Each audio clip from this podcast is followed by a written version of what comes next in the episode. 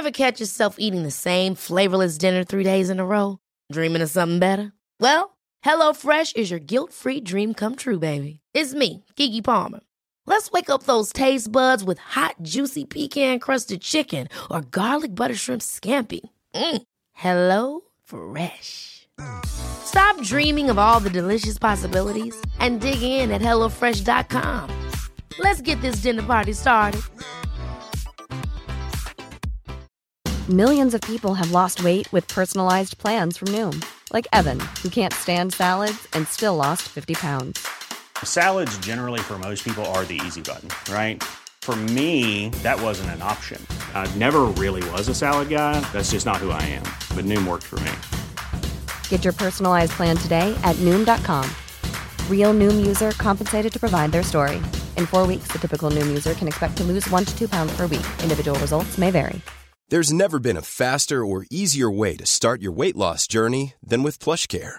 PlushCare accepts most insurance plans and gives you online access to board-certified physicians who can prescribe FDA-approved weight loss medications like Wigovi and Zepbound for those who qualify. Take charge of your health and speak with a board-certified physician about a weight loss plan that's right for you. Get started today at plushcare.com slash weight loss. That's plushcare.com slash weight loss. plushcare.com slash weight loss.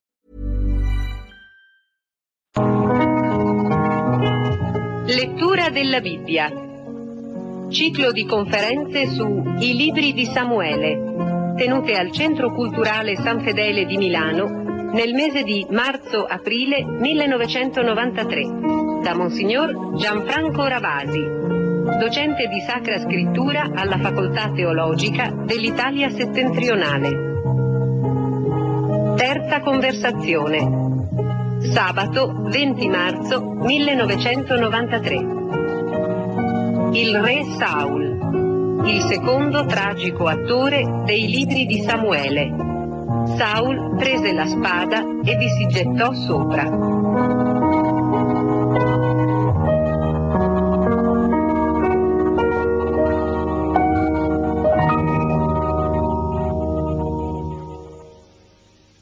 Al nostro orizzonte, all'orizzonte di questa narrazione, troviamo, profila, vediamo profilarsi la figura di Saul, quella figura che avevamo già imparato a conoscere nel capitolo decimo, versetto primo, in quella rappresentazione ormai divenuta nota e celebre. Samuele prese allora l'ampolla dell'olio e gliela versò sulla testa, poi lo baciò dicendo, ecco il Signore ti ha, ti ha unto capo sopra Israele, suo popolo.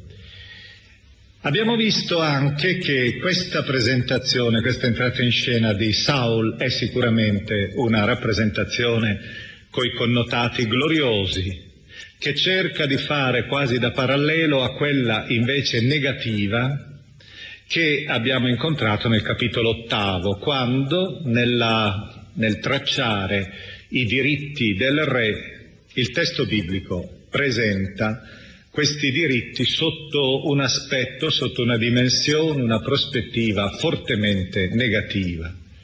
Ora noi vedremo questo aspetto negativo della monarchia ripetuto più di una volta, ma in maniera particolare io vorrei sottolineare una di queste rappresentazioni, quella del capitolo tredicesimo, versetti 8-14 ad esempio è molto celebre, ma forse non è così significativa come quella che vogliamo ora mettere subito al centro della nostra lettura.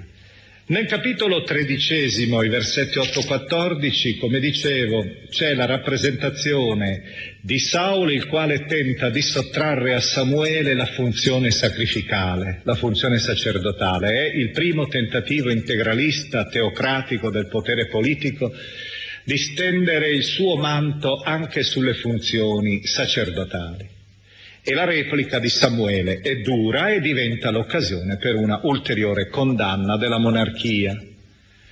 È la famosa narrazione, quel famoso profilo, dicevo, di stampo tribale probabilmente, di stampo democratico che cercava di tutelare le autonomie tribali. Ma il testo più feroce nei confronti della monarchia è nel capitolo quindicesimo, Noi leggeremo adesso un ampio stralcio di questo capitolo per ragioni però che non vanno soltanto nella direzione politica, diciamo così, storico-politica che finora abbiamo considerato. Questo aspetto ormai l'abbiamo ben compreso. La monarchia ha due volti per il testo biblico. Da un lato c'è questa visione di una istituzione di tipo sacrale, di un'istituzione consacrata, ma dall'altra parte c'è anche la concezione che è qualcosa che si sostituisce alla figura di Dio, l'unico vero re di Israele.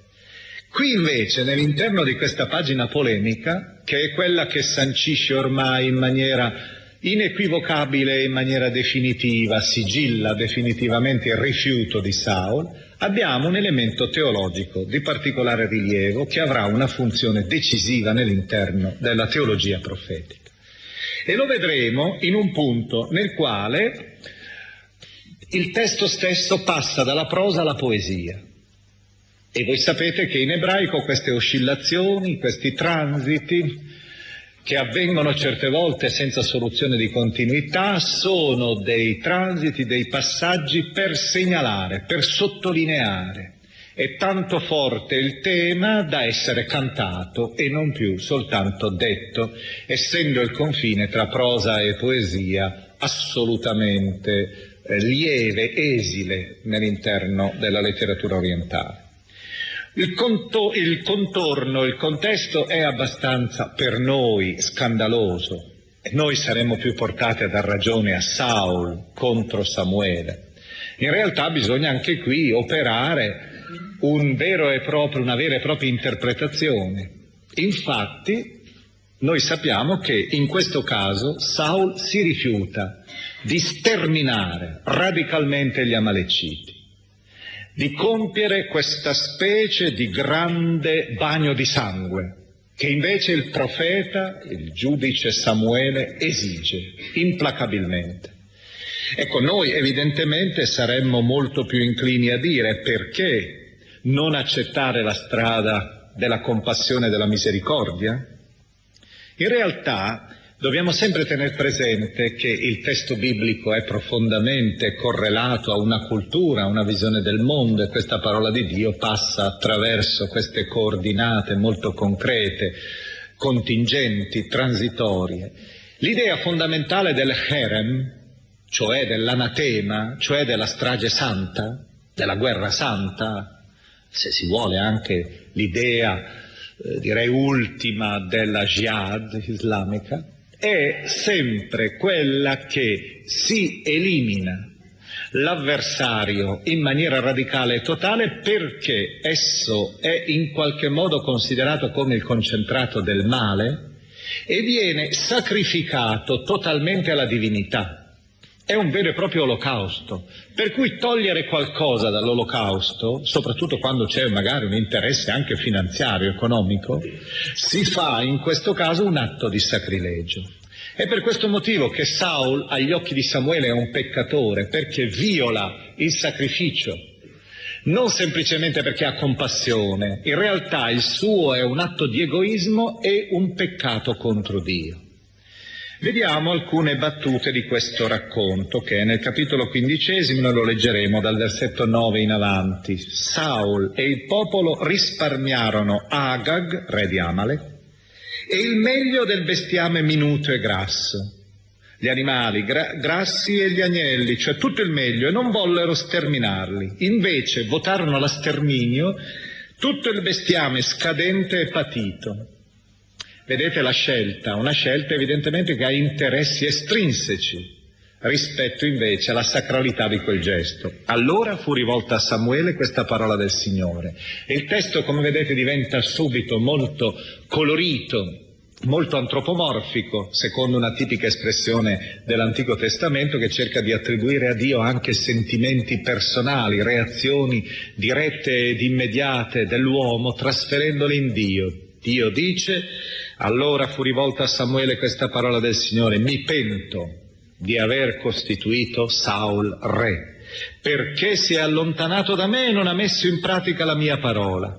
Samuele rimase turbato e alzò grida al Signore tutta la notte. Al mattino presto Samuele si alzò, per andare incontro a Saul, ma fu annunziato a Samuele. Saul è andato a Carmel ed ecco si è fatto costruire un trofeo, poi è tornato passando altrove ed è sceso a Galgala. Come vedete la narrazione prosegue con una specie di sospensione, si è in attesa dell'incontro tra i due. L'uno, il profeta che è l'attore di questa parola di giudizio, l'altro che è invece l'attore al suo interno dell'orgoglio montante del potere, che si illude di poter sfidare in qualche modo Dio. E l'incontro alla fine avviene. E noi questo incontro lo vediamo nell'interno, lo vediamo soltanto, è un incontro molto dettagliato, con una serie, con un vero e proprio dialogo ben costruito, che ha il suo punto capitale in questo momento. Versetto 20 in avanti. Saul insisté con Samuele. Io ho obbedito alla parola del Signore, ho fatto la spedizione che il Signore mi ha ordinato, ho condotto Agag re di Amalek, ho sterminato gli Amaleciti. È il popolo poi che ha preso dal bottino pecore e armenti primizie di ciò che è votato allo sterminio Heren in ebraico, lo sterminio sacro per sacrificare al Signore tuo Dio in Galgala. Vedete che si cerca nella narrazione di costruire una figura di Saul anche ipocrita, che ricorre a un escamotage per riuscire a proteggere la sua scelta. E qui scatta il grande giudizio con una dichiarazione che è in poesia in ebraico, dei versetti 22 seguenti, e che ha 22-23 e dà un valore emblematico nell'interno della teologia profetica. Samuele esclamò, il Signore forse gradisce gli olocausti e i sacrifici come obbedire alla voce del Signore?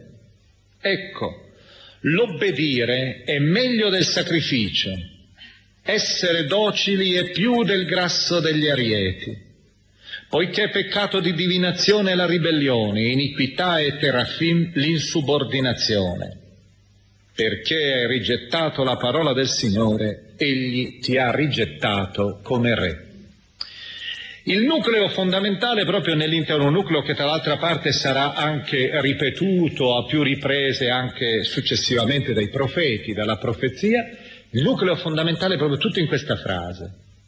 Il Signore gradisce forse gli olocausti e i sacrifici come o più dell'obbedire alla voce del Signore?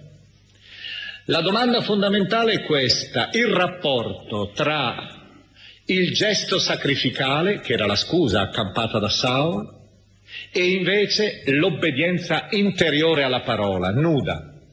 Non ti è lecito neppure destinando ad un sacrificio togliere ciò che il Signore aveva deciso essere sua volontà. Entra perciò il famoso discorso profetico, che viene chiamato di solito il kerigma profetico, il grande annuncio profetico, del rapporto tra fede e vita, tra culto ed esistenza. Ciò che conta è l'esistenza, è l'obbedienza, non invece l'offrire dei sacrifici al Signore in quanto tali. I sacrifici possono essere anche artificiosi, possono essere una manifestazione superficiale, ciò che conta è il cuore, ciò che conta è la coscienza. Noi abbiamo parecchi testi dei profeti che ribadiscono poi in una maniera molto folgorante questo concetto. Io ve ne vorrei leggere uno in maniera particolare nel capitolo quinto di Amos, molto pittoresco, molto vivace, come avviene nel linguaggio di questo profeta contadino. Nel capitolo quinto di Amos, nei versetti 21-24, sentiamo questa dichiarazione del Signore. Io Detesto, respingo le vostre feste, non gradisco le vostre riunioni. Anche se voi mi offrite olocausti, io non gradisco i vostri doni. E le vittime grasse come pacificazione io non le guardo. Lontano da me il frastuono dei tuoi canti, il suono delle tue arpe io non posso sentirlo. Piuttosto, e questo piuttosto è la grande svolta, scorra come acqua il diritto e la giustizia come un torrente perenne. Osea, contemporaneo di Amos, in una frase divenuta giustamente celebre, citata due volte da Gesù, codificherà in una battuta sola questo principio che già Samuele formula. In ebraico è lapidario poi. Chesed chafasti velo zabach, vedahat Elohim me olot. Che vuol dire? Chesed, Chesed è la relazione intima con Dio profonda. Chafasti, eh? io amo, desidero, eh, l'espressione hafaz è proprio la, quasi il piacere. Io ho piacere di una relazione interiore. Di solito si traduce misericordia io voglio, ma è una traduzione molto impallidita rispetto all'originale. L'originale io provo piacere nell'amore, nell'avere un contatto autentico con l'uomo. Velo zabach e non nel sacrificio. Dat Elohim, Dat Yadà è la conoscenza, ma la conoscenza biblica sapete che è amore, che è intimità, che è volontà, che è sentimento, che è azione, che è morale anche. Ecco allora la conoscenza di Dio divina, meolot, rispetto all'olà, olà è ciò che sale verso l'alto, cioè l'olocausto, il fumo del sacrificio. Questa frase, misericordia io voglio e non sacrificio, è di solito citato così nel Nuovo Testamento, ha in sé però questo turgore maggiore nell'originale.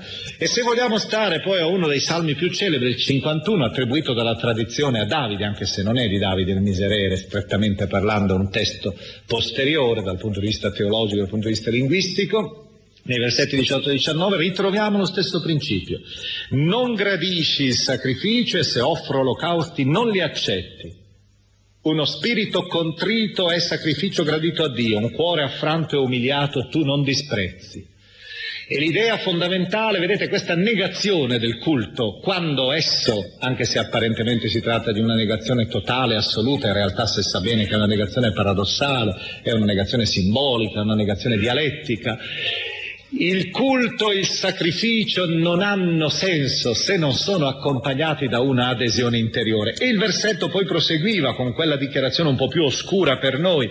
La ribellione è come se fosse idolatria, peccato di divinazione, l'insubordinazione a Dio è iniquità e terafim, è delitto e idolo. Terafim sono quegli idoletti che si tenevano quasi come amuleti. Ecco, questo è la vera idolatria. Non è tanto adorare una statuetta o meno, è ribellarsi alla volontà di Dio. Vedete che il profeta Samuele cerca di arpionare quasi l'anima di Saul per condannarlo. La monarchia viene condannata perciò in questa pagina su un versante che è più squisitamente, direi, teologico e non soltanto politico come un po' sembrava altrove apparire. E la finale, di fatti, è lapidaria. Tu hai rigettato, io ti rigetterò. Hai rigettato la parola del Signore, il Signore rigetterà te. E fra- nel frattempo, all'orizzonte, appare una figura. Questa figura entra in scena nel capitolo sedicesimo, al versetto primo. Il Signore Re disse a Samuele, Fino a quando piangerai su Saul, mentre io l'ho ripudiato perché non regni su Israele? Riempi di olio il tuo corno e parti. Ti ordino di andare da Jesse il Betlemmita, perché tra i suoi figli mi sono scelto un re. E qui comincia la storia della figura di David. Appare all'orizzonte Davide. Nell'interno di questo testo voi vi accorgerete ci sono relazioni contraddittorie. A un certo momento si è descritto tutto di Davide e poi dopo, più avanti, ci si accorge che lui ritorna ancora in scena ridescritto un'altra volta. È la tipica tecnica biblica anche del mettere insieme relazioni diverse non fondendole e stemperandole in una narrazione sola, ma quasi giustapponendole, in modo tale, come avviene certe volte anche in certi film, riusci- si cerca quasi di presentare lo stesso evento, la stessa scena da angolature diverse, è sempre la stessa scena, ma che è recitata in maniera diversa e si trovano delle sfumature, si trovano evidentemente dei sensi differenti. I racconti che qui abbiamo, che sono anch'essi di straordinaria bellezza e intensità, continuano a unire storia e leggenda anche, dobbiamo dire. Abbiamo memoria memoria storica e fantasia. Abbiamo questa figura che da un lato è affascinante, la figura di Davide, musico, e dall'altra parte diventerà anche guerriero, con una vita partigiana non facile, bello e peccatore. C'è quindi un'operazione certamente di rappresentazione un po' trasfigurata, ma senza perdere tutti i contorni realistici, e questi contorni realistici qualche volta sono anche piuttosto pesanti, sono contorni persino scandalosi e lo vedremo soprattutto nel secondo libro di Samuele. Per ora appare un po' l'elemento aureolato, una specie di alone di luce circonda questo personaggio che entra in scena. E la scena del capitolo sedicesimo, come tutti sanno, non fa che confermare quella celebre tesi che è propria della storiografia biblica, a cui abbiamo già avuto di occasione di accennare, la scelta del secondo, la scelta in questo caso dell'ultimo, in assoluto. Versetti 11-12 si dirà, rimane il più piccolo, dice il padre, che non si era ricordato di avere anche questo, aveva fatto passare tutti gli altri figli, sarà questo l'eletto del Signore, sarà quest'altro? E la risposta era sempre implacabilmente negativa. Rimane il più piccolo che sta pascolando il gregge. Ed ecco che entra in scena, naturalmente l'autore fa un vero e proprio quadretto, se volete potremmo persino dire che fa un cammeo per rappresentare questo ragazzo, era fulvo, con begli occhi e gentile d'aspetto, si dice nel versetto 12. È un vero e proprio ritratto tracciato, come vedete, con una tenerezza particolare, si sente un po' brillare l'idea di un Davide bellissimo, intelligente, poi sarà suonatore, straordinariamente diverso dal corpulento, immenso, violento lottatore Saul, che era una spanna sopra la spalla di tutti gli altri ebrei. Una figura delicata, l'ultimo, e debole quindi. E poi l'entrata in scena di Davide è accompagnata, come dicevamo, proprio da questa dimensione, la dimensione proprio della, della musica, che subito, nello stesso capitolo sedicesimo, gli permette quasi di accedere a corte, è ciò che gli permette di far sì che dal punto di vista narrativo avvenga il contatto tra i due. Saul e David si incontrano proprio sulla base del filo musicale, della musica. Nel versetto 23 infatti leggiamo, quando lo spirito sovrumano investiva Saul, Davide prendeva in mano la cetra e suonava. Saul allora si calmava, si sentiva meglio e lo spirito cattivo si ritirava da lui. Questa è una delle indicazioni interessanti, una delle poche indicazioni teoriche, se vuole si fa per dire, comunque teoriche, che troviamo all'interno della Bibbia sulla musica, sulla potenza terapeutica della musica.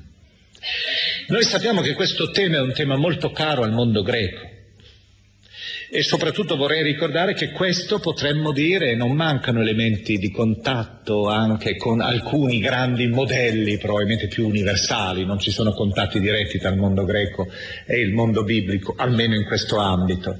E forse è più sulla base di alcuni grandi ideali comuni.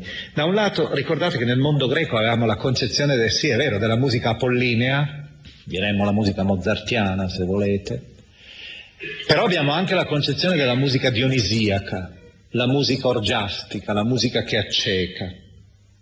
Nella dodicesima pitica, Pindaro, quando descrive la scoperta della musica, diversamente dall'inno di Omero, che quarto inno di Omeri, Omerico, che ricorda che la musica nasce da, dal cosmo, dalla famosa cuscio di tartaruga trovato da Apollo e con le corde stese sopra, quindi una specie di armonia che viene strappata dalla natura, nell'interno della dodicesima pitica diceva che la musica per Pindaro germoglia dalla tragedia, germoglia dal dramma degli uomini e Atena che dopo aver decapitato la Medusa deve inventare la musica per riuscire a tenere lontano il grido continuo, lacerante, lancinante, scarnificante delle sorelle che non si rassegnano a questa perdita.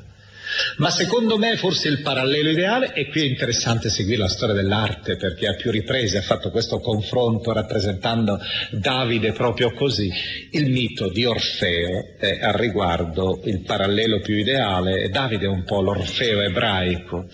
La seduzione, la musica crea ha in sé, conserva dentro di sé la seduzione dei sensi e dell'intelletto, la musica incatena e acceca. In questo caso la musica guarisce, quello spirito cattivo, sovrumano, se ne va. Ed ecco quella descrizione, Saul si calmava, si sentiva meglio e lo spirito cattivo si ritirava da lui. La musicoterapia, insomma, che Davide presenta nei confronti di Saul comincia già a far balenare ancora un'altra volta in più l'elemento positivo di questo personaggio. Nel capitolo diciassettesimo la tesi continua ad essere sviluppata con un rigore, eh, la, la, tesi dell'ultimo, delicato, dolce, intelligente, non guerriero, non potente, anzi il contrasto diventa quasi lapidario, diventa un contrasto teso all'estremo. In una delle pagine, giustamente, tra le più celebri della Bibbia, questo è il capitolo diciassettesimo, dove, tra parentesi, vi invito, se leggete i versetti 12 seguenti, a trovare quella famosa introduzione di Davide come se non fosse mai apparso in scena. Lo si descrive quasi per la prima volta, ancora da capo, dicendoci da dove arriva, chi era e così via.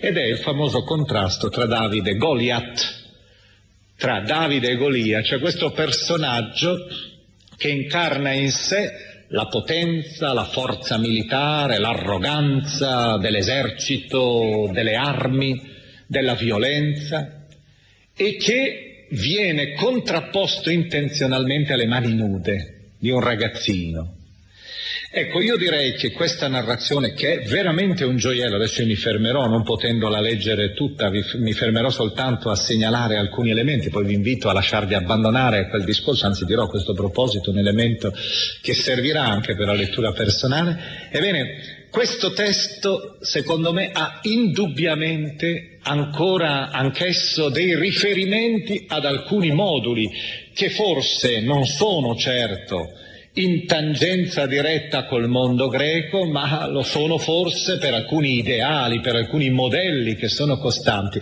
Pensiamo, l'armatura dell'eroe, la descrizione dell'armatura dell'eroe, è il mondo omerico, l'armatura descritta in tutti i particolari, per di più qui si parla di un'armatura bronzea. Sappiamo bene, abbiamo detto già una volta, che i filistei erano per eccellenza quelli che erano l'alta tecnologia, la, la parte più raffinata nell'interno del trattamento dei metalli. L'idea della sfida, i due che a distanza si sfidano, i due eroi in un certo senso hanno dietro i popoli e si incontrano senza però venire ancora a contatto questo eroe mastodontico che si presenta ululando, inveendo. E dall'altra parte c'è questa reazione sdegnata ma impotente nel campo ebraico. Ancora la singolar tensione tra i due, quando si scatena, e alla fine il trionfo finale. Proprio nella narrazione si trovano alcuni moduli che sono quasi costanti, ma soprattutto sarebbe molto interessante sottoporre questo testo, come io ho avuto occasione di fare, e mi sembra in maniera molto produttiva sarebbe, e questo lo potete vedere anche nella lettura, sottoporlo ad un'analisi strutturalista, strutturale, riuscendo a vedere come l'autore l'ha composto quasi usando tutta una serie di piccoli schemi, di piccoli meccanismi, di piccoli elementi che sono composti insieme in una maniera costante e creano un gioiello di perfezione narrativa.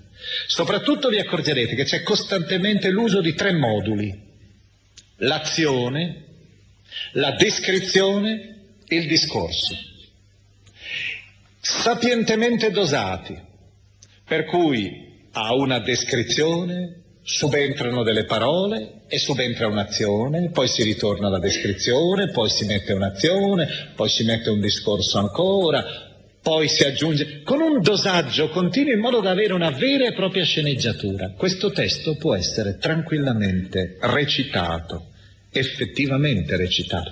Per di più, nei versetti 31-39 abbiamo persino un flashback e questo flashback è anche la, la testimonianza proprio dell'abilità narrativa, del montaggio. da parte di questo narratore ebreo che sa che nell'interno di questa scena, diventata giustamente celebre nella storia dell'arte, c'è qualcosa che è oltre però la bellezza della vicenda. E la bellezza del, che l'autore vuole mettere in luce è proprio la teologia, la teologia dell'ultimo. Dio ha scelto ciò che nel mondo è nulla per confondere le cose che sono, ha scelto i deboli per confondere i potenti. Difatti il racconto è continuamente modulato proprio su questa sottolineatura. Nel versetto 14, per esempio, si ricorda che era ancora giovane. È curiosissimo, per esempio, il versetto 28, dove c'è il fratello maggiore di David che dice vedendo il suo fratellino piccolo che è arrivato, dice, ma sono cose da grandi questi, cosa sei venuto? Eliab si irritò con Davide, fratello maggiore, e gli disse, ma perché sei venuto giù e, lasciato, e perché, a chi hai lasciato quelle poche pecore nel deserto? Io conosco la tua boria e la malizia del tuo cuore, tu sei venuto per vedere la battaglia. Lo tratta come un ragazzino curioso che viene ad assistere ad uno spettacolo. E Davide che risponde come un ragazzino. Davide rispose, ma che ho mai fatto? Non si può fare una domanda? Ancora, abbiamo nel versetto 33 ancora una stessa sottolineatura. Saul disse a Davide, tu non puoi andare contro questo filisteo a batterti con lui, tu sei un ragazzino e costui un uomo d'armi fin dalla sua giovinezza. Questa sottolineatura continua ancora, versetto 43, quando l'enorme Golia tappare, il filisteo gridò verso Davide, sono io forse un cane perché tu venga a me con un bastone? E quel filisteo maledisse Davide in nome dei suoi dei. C'è una specie di sarabanda eh, gloriosa, vanagloriosa di questo Miles enorme che incombe su tutta la scena e che ironizza sarcasticamente su questo ragazzino che gli si presenta. E però, eh, alla fine ancora nel 755-56 si dirà ancora del giovinetto. L'elemento fondamentale è proprio in questo scontro tra la piccolezza e la grandezza, ma la piccolezza ha alle spalle la mano di Dio e Davide lo capisce nella sua risposta che è il cuore. Si può dire che l'ebreo in questo punto metteva come una specie di professione di fede, una professione di fede in Dio, il Signore degli ultimi, che vince con gli ultimi, perché non ha bisogno dei generali, non ha bisogno dei potenti della terra. E Davide risponde al Filisteo così. Hey, it's Danny Pellegrino from Everything Iconic. Ready to upgrade your style game without blowing your budget? Check out Quince. They've got all the good stuff, shirts and polos, activewear and fine leather goods, all at 50 to 80% less than other high-end brands. And the best part? They're all about safe, ethical, and responsible manufacturing. Get that luxury vibe without the luxury price tag. Hit up quince.com slash upgrade for free shipping and 365 day returns on your next order. That's quince.com slash upgrade. Ever catch yourself eating the same flavorless dinner three days in a row? Dreaming of something better? Well, hello fresh is your guilt free dream come true, baby. It's me, Kiki Palmer. Let's wake up those taste buds with hot, juicy pecan crusted chicken or garlic butter shrimp scampi. Mm. Hello Fresh. Stop dreaming of all the delicious possibilities and dig in at HelloFresh.com. Let's get this dinner party started.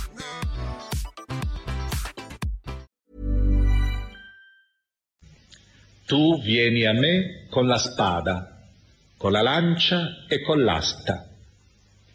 Io vengo a te nel nome del Signore degli eserciti, Dio delle schiere di Israele che tu hai insultato. In questo stesso giorno il Signore ti farà cadere nelle mie mani, io ti abbatterò e staccherò la testa dal tuo corpo e getterò i cadaveri dell'esercito filisteo agli uccelli del cielo, alle bestie selvatiche. Tutta la terra saprà che vi è un Dio in Israele. E ancora, stiamo leggendo i versetti 45 e 47, nel 47 c'è quasi l'apogeo, l'apice di questa dichiarazione di fede, tutta questa moltitudine saprà che il Signore non salva per mezzo della spada o della lancia, perché il Signore è arbitro della lotta e vi metterà certo nelle mie mani. Una grande professione di fede nella signoria del Signore sulla storia. Un testo, come vi dicevo, quindi teologico, molto più che non narrativo, pur essendo un gioiello narrativo. E alla fine il risultato, noi sappiamo, è quello che tutti sanno e soprattutto è anche un risultato che ci permette di passare ad un nuovo, a una nuova grande scena, a un nuovo grande orizzonte. Finora noi, se avete seguito il percorso che abbiamo fatto, abbiamo visto in pratica due scene. La prima scena era quella di Saul, Saul potente rigettato. Seconda scena, il piccolo David, di gentile aspetto, fulve dai begli occhi, che rappresenta anche l'estetica, rappresenta anche la debolezza, se volete, della bellezza e dell'arte. È musicista. L'intelligenza è sempre perdente nei confronti della volgarità e della potenza, della forza. Quindi viene presentato anche intenzionalmente e Dio sposa subito la bellezza, sposa subito la delicatezza, sposa chi ha la sensibilità, sposa in questo caso anche l'ultimo, il rifiutato, dimenticato persino da suo padre e, da suo, e dai suoi fratelli. La terza scena invece ci mostra ormai la lotta tra i due, la lotta che si stabilisce tra colui, Saul, che era stato l'eletto di Dio, ormai rifiutato, che vuole a tutti i costi conservare ancora il suo potere, quando ormai in scena è entrato il nuovo eletto di Dio. E allora adesso noi in questa scena che va dal capitolo diciottesimo in avanti del, libro, del primo libro di Samuele, sottolineeremo continuamente questo aspetto, la tensione che scatta tra i due. La tensione scatta subito per ovvie ragioni. Se noi leggiamo i versetti del capitolo diciottesimo, i versetti 7, 9, le donne danzavano e cantavano alternandosi. Saul ha ucciso i suoi mille, ma Davide i suoi diecimila. Saul ne fu molto irritato e gli parvero cattive paro- quelle parole. Diceva, hanno dato a Davide diecimila e a me ne hanno dato mille, non gli manca altro che il regno. Così, da quel giorno in poi, Saul si ingelosì di Davide. Ecco che entra l'odio, la gelosia, l'invidia. Ma la storia, come potrete vedere leggendola, non possiamo seguire tutta la traiettoria, è in realtà molto più complessa. L'intreccio diventa intrigo e diventa anche un intreccio con dei fili luminosi, non soltanto dei fili oscuri, non c'è solo la bava dell'odio, c'è anche il sorriso. E il sorriso è rappresentato da due personaggi, Jonathan e Michal, o Michal. Dal lato i due figli di, di, di, di Saul, Jonathan e Davide che si legano con un patto di sangue quasi. L'anima di Jonathan era già talmente legata all'anima di Davide che Jonathan lo amò come se stesso. E questa è veramente un'annotazione bellissima, al di là di quello che si è voluto tentare di trovare, non so, amori omosessuali tra Davide e Jonathan, ma qui evidentemente la narrazione, tra l'altro il lessico usato è probabilmente un lessico molto più frigido di quanto possa sembrare anche con quella lettura che io ho fatto di questo versetto, a prima vista così caldo.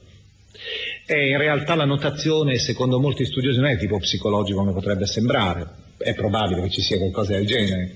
Cioè diciamo quell'antico elemento che c'è in tanti drammi, in tante tragedie della storia della letteratura, l'amore tra i nemici, tra le famiglie nemiche, dopo tutto sta alla base della Giulietta e Romeo, insomma, diciamo. Queste connessioni eh, sotterranee che vanno al di là delle strutture codificate d'odio. Qui invece, secondo gli studiosi, il lessico usato è quello proprio della coalizione tra i clan. Che vuol dire che Davide non è poi così ingenuo come sembra. Egli stabilisce probabilmente una connessione col potere, attraverso una coalizione con elementi del clan di Saul. E in questo caso c'è persino anche questa parentela che può interessare probabilmente anche Saul in questo momento, dato che Davide è assurto un po' alla gloria sul palcoscenico della fama. Noi sappiamo che eh, Davide si innamorerà facilmente di tante donne, le donne gli piaceranno decisamente. Nel racconto, che voi potete vedere più avanti, capitolo 25, avrete una narrazione ancora abbastanza suggestiva, se volete anche con una punta di umorismo un po' nero, anche nei confronti di un altro amore di Davide. Qui abbiamo proprio l'amore invece totale, assoluto, disperato di una donna, Abigail, la quale si innamora ferocemente di quest'uomo. Ma lei è già sposata. È sposato con un uomo adesso qui, naturalmente il nome poteva avere un altro significato dal punto di vista storico, ma l'autore probabilmente ci ricama sopra, ho detto con un po' di umorismo. Si chiamava Nabal, non era colpa sua, si chiamava Nabal che vuol dire in ebraico stupido. E quest'uomo, tra l'altro, fa una fine anche abbastanza triste, si oppone a Davide e il mattino dopo, quando Nabal ebbe smaltito il vino, la moglie gli narrò la faccenda del, di Davide che sta ormai per, vuole vendicarsi del trattamento che ha ricevuto da Naba. Il cuore gli si tramortì nel petto ed egli rimase come una pietra. Dieci giorni dopo il Signore colpì Nabal ed egli morì. E naturalmente questo evento un po' macabro è descritto in una maniera anche un po' ironica. La donna finalmente può incontrare il suo eroe e si presenta a Davide in una maniera che per fortuna non mi ascoltano le femministe, ma d'altronde il testo biblico suona così, è il testo dell'Oriente, si presenta a quest'uomo che è tutta la ragione della sua vita e si presenta e dice, anche qui bisogna naturalmente operare una forte demitizzazione perché si tratta del linguaggio orientale e della struttura sociale orientale che considerava una donna un essere inferiore senza nessun imbarazzo. E Abigail, quando sa che può incontrare Davide, gli va incontro, si prostrò con la faccia a terra e disse, ecco, la tua schiava sarà come una schiava per lavare i piedi ai servi del mio Signore. Questa è la sua dichiarazione d'amore, un amore assoluto, totale, perché lavare i piedi al marito non lo si fa, neppure al marito la moglie, perché L'atto del lavare i piedi è il gesto in assoluto più umiliante, che si cerca di far fare proprio allo schiavo ultimo. La donna dice, io li laverò ai tuoi servi, tanto per indicare quanto questo amore totale. Ho detto una storia, come vedete, di intrecci vari, Jonathan, di amori, Jonathan, Abigail, mm, eh, Michal, ma c'è anche una storia che è piena di, eh, di elementi anche politici. Voi lo vedrete leggendo, Davide da quel momento in avanti comincia a non fidarsi più e si ritira nei grandi spazi del deserto. Comincia la sua vita di partigiano. Teniamo ben presente che questa è un'opzione politica. Lui ormai sa di essere stato consacrato da Samuele, cioè ha il sostegno del clero, e questo sostegno del clero sarà rappresentato, leggete il capitolo ventitresimo con attenzione, in maniera particolare da un fatto, il sacerdote, il sacerdote Ebiatar, si schiererà decisamente con lui. Quindi all'appoggio del sacerdozio, se volete, anche del sacerdozio locale. E quando eh, si tratta quindi di propria, un vero e proprio movimento politico, e sapete quando si è in una situazione di difficoltà, ma soprattutto si hanno delle mire politiche da raggiungere, non si guarda più tanto per il sottile anche alle alleanze. E difatti noi troveremo nel capitolo ventisettesimo, per esempio, che Davide si allea con i Filistei. È un'alleanza strategica, tattica, per riuscire a combattere Saul. Però al tempo stesso questa figura con eh, i suoi amori e le sue, ormai le sue lotte, con la sua vita che viene un po' esaltata, questa vita del nomade, vita del deserto, vita dell'uomo che fugge, è sempre sotto un obiettivo che è colorato, è colorato di passione per Davide. Non appare ancora il pugno duro del giudizio, come apparirà nel secondo libro di Samuele. E la scena che io vorrei adesso, almeno per certi aspetti, accennare, quella del capitolo ventiquattresimo, è un esempio proprio, direi, estremamente illuminante. È la scena di Enghedi, quella bellissima oasi che ancora oggi si può visitare, posta sulla costa occidentale del Mar Morto, in un panorama completamente bruciato c'è questa freschissima cascata d'acqua che è la cascata, si dice appunto del capriolo, come la sorgente del capriolo vuol dire in ebraico questo termine, Enghedi, cantato nel Cantico dei Cantici anche, questo luogo, tutto è una specie di grande serpente di verde che scende a valle e poi attorno c'è questa eh, specie di caverna, c'è questa cascata, c'è una freschezza straordinaria, c'è la memoria di Davide. La memoria di Davide e della sua generosità. Voi vi accorgerete che il racconto è fatto due volte, ambientato in due momenti diversi. Se leggerete il capitolo 26 vedete che si ritorna ancora da capo a dire la stessa cosa. La storia la sapete bene. Davide risparmia Saul caduto in suo potere.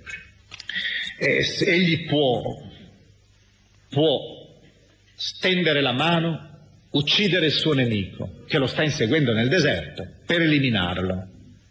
Davide si alzò, tagliò un lembo del mantello di Saul, che sta dormendo, senza farsene accorgere. Ma ecco, dopo aver fatto questo, Davide si sentì battere il cuore per aver tagliato un lembo del mantello di Saul. Ha fatto un puro gesto simbolico, diremmo, di non ha colpito, eppure vedete la delicatezza di quest'uomo e dall'altra parte allora si mette dall'altra parte della grotta, dall'altra parte della valle, a gridare, O re mio Signore! E comincia questa famosa confessione, confessione d'affetto ancora per il, colui che era il consacrato di Dio, ma al tempo stesso il ritratto di Davide che cresce sempre di più, colui che pur potendosi vendicare non si vendica, perché è di fronte pur sempre al consacrato del Signore e dall'altra parte il pianto quasi finale di Saul. È questa la tua voce, Davide, figlio mio? Saul alzò la voce e pianse. Poi continuò verso Davide, tu sei stato più giusto di me perché mi hai reso il bene mentre io ti ho reso il male. Ecco, questa era una scena, una scena come vedete in cui gli intrighi, dicevo, gli intrecci anche, i personaggi si scontrano, si lasciano, si incontrano anche. La narrazione ha una forza particolare nel cercare di far sempre di più lievitare questa immagine. È come un artista che tenta di disegnare il profilo di Davide e aggiunge lineamenti su lineamenti, rendendolo un viso sempre più bello, anche se umano, anche se con aspetti, qualche volta forse già con qualche lieve penombra. Ma ora noi lasciamo Davide e l'obiettivo viene spostato con pagine che sono veramente tra le più grandi di questa narrazione, narrazione del primo libro di Samuele, ci spostiamo sul grande re.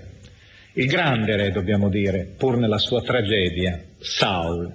Io ho detto che dobbiamo un po' spo- spogliare questa figura e questa narrazione dell'aspetto eroico, epico soltanto, così come l'ha visto, poniamo, l'Alfieri nella sua tragedia Saul. Però d'altra parte non possiamo ignorare che questa pagina, che queste pagine hanno una fortissima tensione e in molti punti siamo anche di fronte veramente all'epos. Anche se io non riuscirò adesso a leggere tutto quello che vorrei e magari lasceremo qualcosa all'apertura della prossima nostra lettura, questa volta devo anche un po' lasciare spazio al testo, più che non alle mie parole. È la parabola della caduta di un regno che viene personificata in una persona, incarnata in una persona. E si comincia in una scena misteriosa e oscura, in cui emerge, siamo nel capitolo ventottesimo, in cui emerge in maniera netta, nitida, il dramma di Saul. È la disperazione per il silenzio di Dio. Lui ha bisogno in questo momento di gravissimo pericolo. I filistei crescono sempre di più, spadroneggiano, il suo regno diviso. Ha una guerra partigiana in corso. Il figlio stesso si trova in una situazione imbarazzata perché eh, deve combattere un suo amico. Il popolo probabilmente diviso, il sacerdozio abbiamo detto che occhieggia al ribelle. E allora di fronte a questa situazione egli ha bisogno di un appoggio trascendente. Il suo nemico, amico di un tempo ma nemico, Samuele è morto. Non c'è più un profeta. C'è un'unica strada. Egli la percorre anche se sa bene che è proibita dalla legge.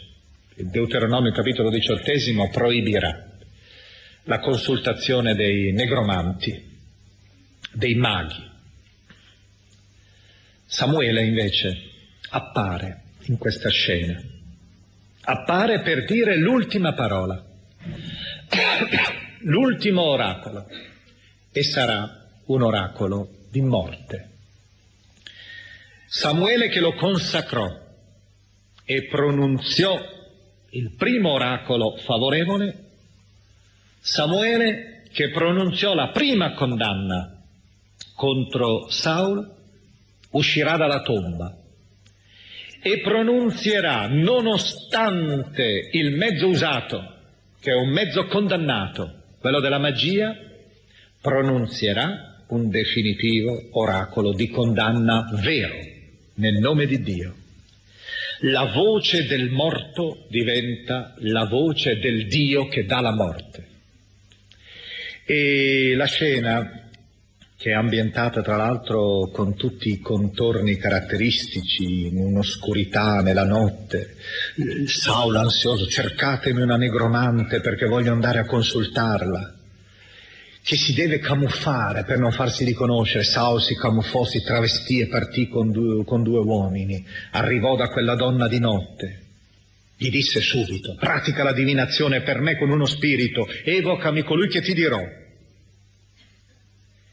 E poi, soprattutto direi l'elemento più suggestivo di questo testo è nella finale, nel capitolo 20, nel versetto 20, dopo che la parola è risuonata, perché lo spettro di Samuele dice, perché mi vuoi consultare quando il Signore si è allontanato da te ed è diventato tuo nemico? Versetto 16 in avanti. Il Signore ha fatto nei tuoi riguardi quello che ha detto per mia bocca. Il Signore ha strappato da te il regno e l'ha dato al tuo prossimo, a Davide. E qui va avanti evocando un po' tutta la storia, la prima condanna. La ricordate? L'abbiamo letto noi in apertura poiché non hai ascoltato il comando del Signore, non hai dato effetto alla sua ira contro Amalek, per questo il Signore ti ha trattato oggi in questo modo. Il Signore abbandonerà inoltre Israele insieme con te nelle mani dei Filistei. È una specie di grande sudario che si stende sul re e su tutto il suo popolo. E c'è questa finale da brivido. Domani tu e i tuoi figli sarete con me. E a questo punto c'è quel versetto 20 che ho detto che è veramente frutto di una grande genialità, è una, solo una pennellata.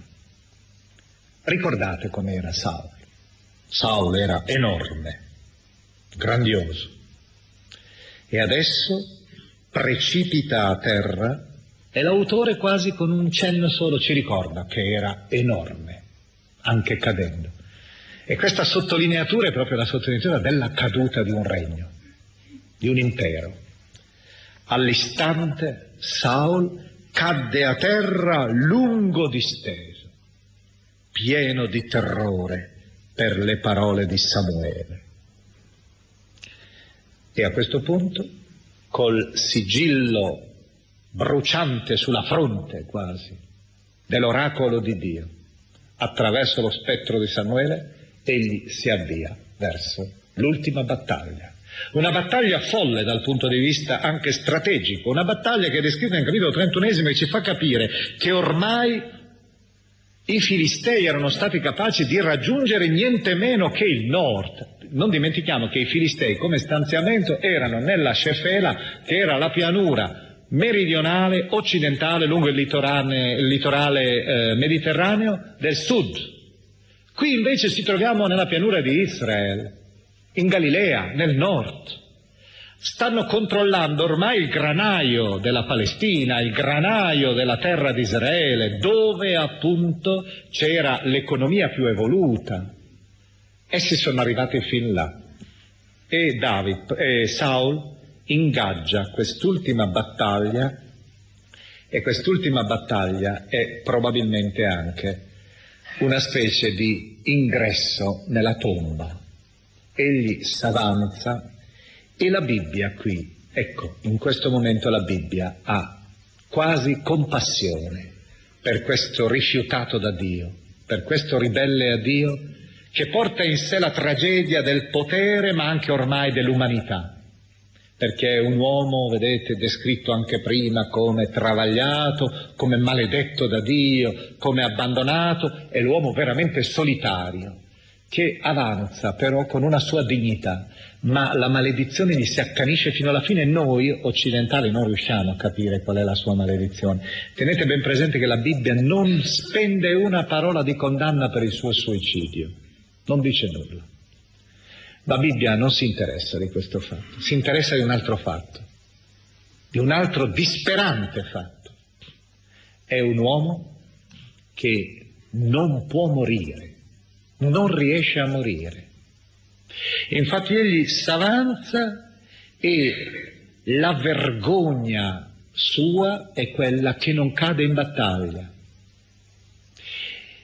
C'era una vergogna particolare, certo, un'altra vergogna, quando egli vede che ormai tutto è perso, si potrebbe in quel momento evitare la morte facendosi, quando ormai la sconfitta è certa, facendosi uccidere dal proprio scudiero, per evitare che sia il nemico, ormai vincitore, a ucciderti. È diverso se tu muori in battaglia. Ormai quelli hanno vinto. E allora per non farsi uccidere dai filistei, l'umiliazione, egli cerca lo scudiero suo, al suo attendente, che lo elimini. Nell'interno della Bibbia c'era questo, quando ormai c'è una sconfitta, la vergogna è non farsi uccidere soprattutto da Dio, dal nemico, quando sei già sconfitto è un'umiliazione ulteriore, e non farti uccidere da una donna, perché sarebbe un'umiliazione anch'essa, nella stessa maniera. Abimelech, voi sapete Abimelech, la famosa narrazione che si trova nel capitolo nono del libro dei giudici, quando quella donna gli scaraventa un masso mentre lui sta assediando la città e gli sfonda il cranio. Lui ha ancora la forza di dire a uno vicino, trapassami con la spada perché non si dica che mi abbia ucciso una donna. E Saul non riesce eh, ad evitare neppure questo perché il suo scudiero si rifiuta. Ed allora, ecco, quella morte che è rappresentato, detto dalla Bibbia, con un tratto solo e la narrazione merita a questo punto di essere letta. Siamo nel capitolo 31, nei versetti 1-6. I monti sono i monti di Gilboa, che si possono ancora adesso vedere, fanno da corona a sud della pianura di Israele, monti di Gelboa. I filistei vennero a battaglia con Israele ma gli israeliti fuggirono davanti ai filistei e ne caddero trafitti sul monte Gelboe. I filistei si strinsero attorno a, Saul e ai suoi figli e colpirono a morte Jonathan, Abinadab, Malchishua, figli di Saul. La lotta si aggravò contro Saul. Gli arcieri lo presero di mira con gli archi ed egli fu, fu ferito gravemente dagli arcieri. Allora Saul disse al suo scudiero, sfodera la spada e trafiggimi prima che vengano quei non circoncisi a trafiggermi e a schernirmi. Ma lo scudiero non volle, perché era troppo spaventato. Allora Saul prese la spada e vi si gettò sopra. E nell'ebraico c'è proprio questa evocazione della persona che si abbandona. Vi si gettò, vi si abbandona sopra. Quando lo scudiero vide che Saul era morto, si gettò anche lui sulla sua spada e morì con lui. Così morirono in quel giorno insieme Saul e i suoi tre figli, lo scudiero e anche tutti i suoi uomini. E si chiude così, scende la tela, il sipario su questo personaggio strano dai molteplici aspetti. A questo punto io avrei dovuto leggervi, ma ho detto lo lascio per la prossima volta e vi invito voi a preparare questa lettura in modo che abbiate ad arrivare qui già ascoltando, già avendo nell'orecchio questo testo. Abbiamo nell'interno della Bibbia, al capitolo secondo, dal versetto 17 in avanti, abbiamo, nel capitolo primo del secondo libro di Samuele, abbiamo la più, una delle pagine in assoluto tra le più belle della Bibbia dal punto di vista letterario. È un testo sicuramente arcaico per cui molti ritengono che sia stato conservato, anche perché si cita la fonte. Allora Davide intonò questo lamento su Saulo e suo figlio Jonathan e ordinò che fosse insegnato ai figli di Giuda. Ecco, si trova scritto nel libro del giusto, si dice in ebraico, Yashar. Nella traduzione greca si suppone che, di leggere Shir, nel libro dei canti, Yashar Shir, forse per assonanza. Non si sa quale sia. Nel libro del giusto c'era anche il famoso canto di Giosuè, Fermati o sole non si leggeva anche là, in questa antologia dell'antica poesia marziale o dell'antica poesia patriottica nazionale di Israele. È un testo quindi antico per il narratore stesso che cita la fonte, la fonte d'archivio da cui l'ha preso.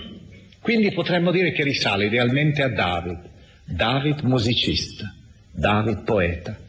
E questo canto è una chinà, come si dice, cioè un'elegia ritmata su quel ritmo catalettico, come si dice, quel ritmo lacerante, tre più due accenti, un singhiozzo, non uno, due, tre, uno, due, tre, ma uno, due, tre, uno, due, quasi interrompendo il verso, sospendendolo.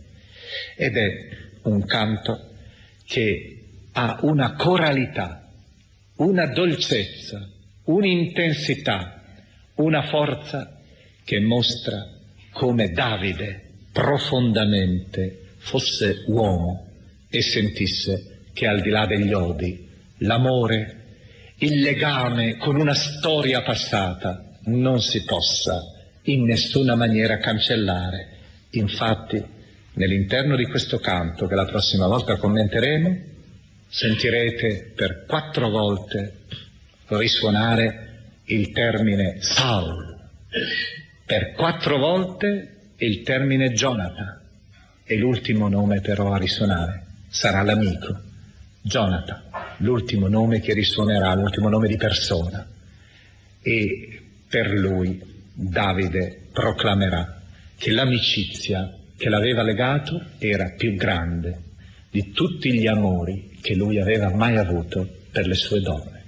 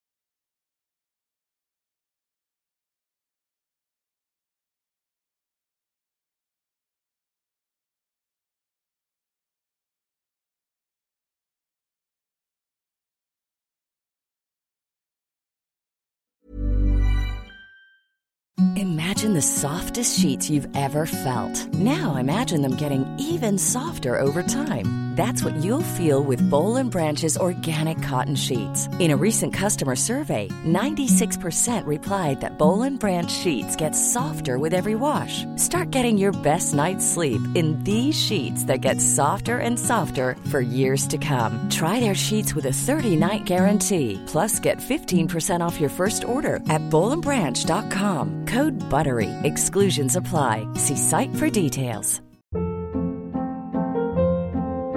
Hold up. What was that? Boring. No flavor. That was as bad as those leftovers you ate all week. Kiki Palmer here, and it's time to say hello to something fresh and guilt-free. Hello Fresh. Jazz up dinner with pecan-crusted chicken or garlic butter shrimp scampi. Now that's music to my mouth. Hello Fresh. Let's get this dinner party started. Discover all the delicious possibilities at hellofresh.com.